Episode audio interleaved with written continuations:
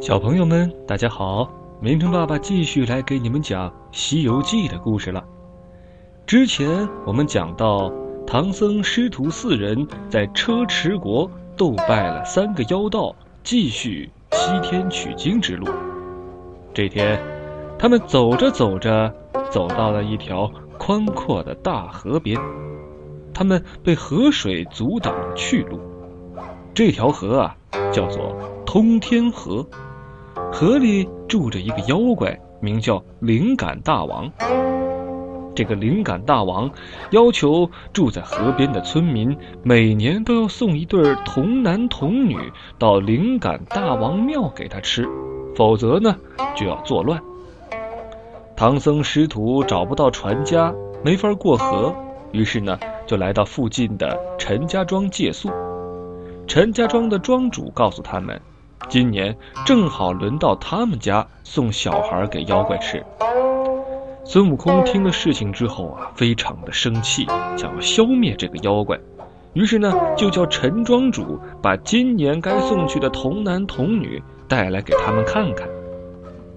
等到童男童女送到，孙悟空摇身一变，变成了小男孩的模样，又让猪八戒变成了小女孩的模样。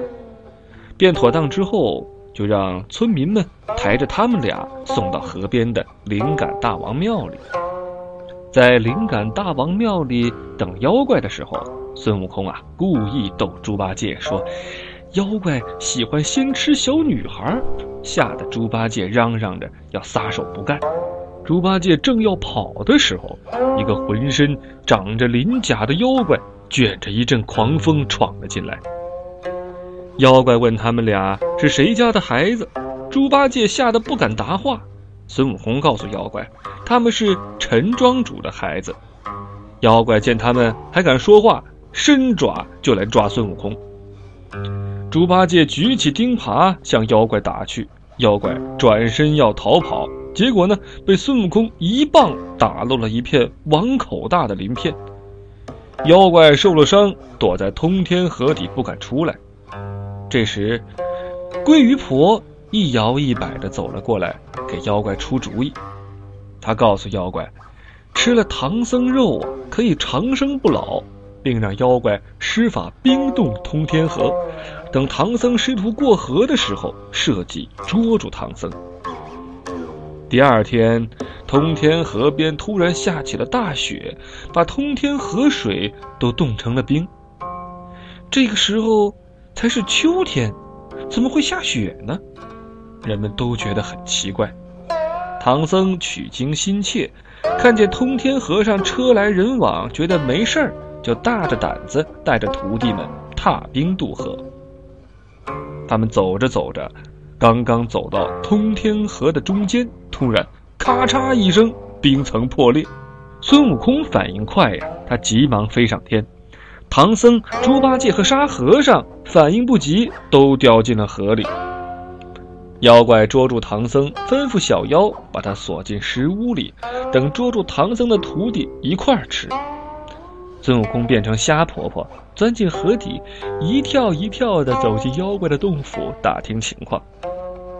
孙悟空发现唐僧被关在石屋里，就告诉唐僧，等抓住了妖怪，就来救他出去。孙悟空水性不好，就叫猪八戒下水引妖怪上来。猪八戒来到水府，举耙砸破了大门。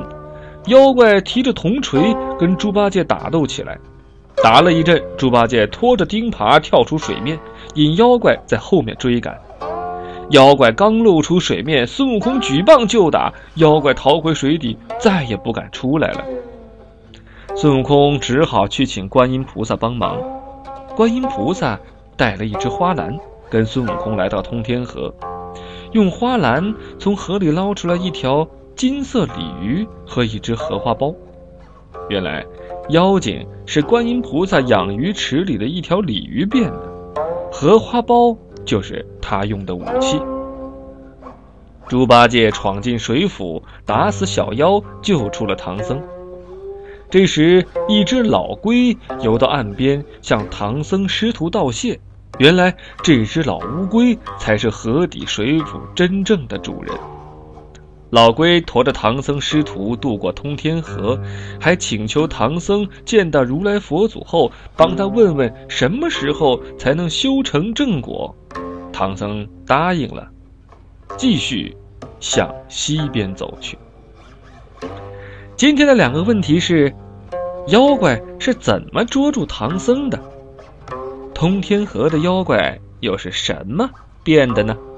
好好想想问题的答案吧。好了，如果你还想知道《西游记》后面还会有什么样的惊险故事，或者是想听到更多的童话或者绘本，欢迎你关注我们或者订阅我们的专辑《名城的睡前故事屋》，我们在这里等着你。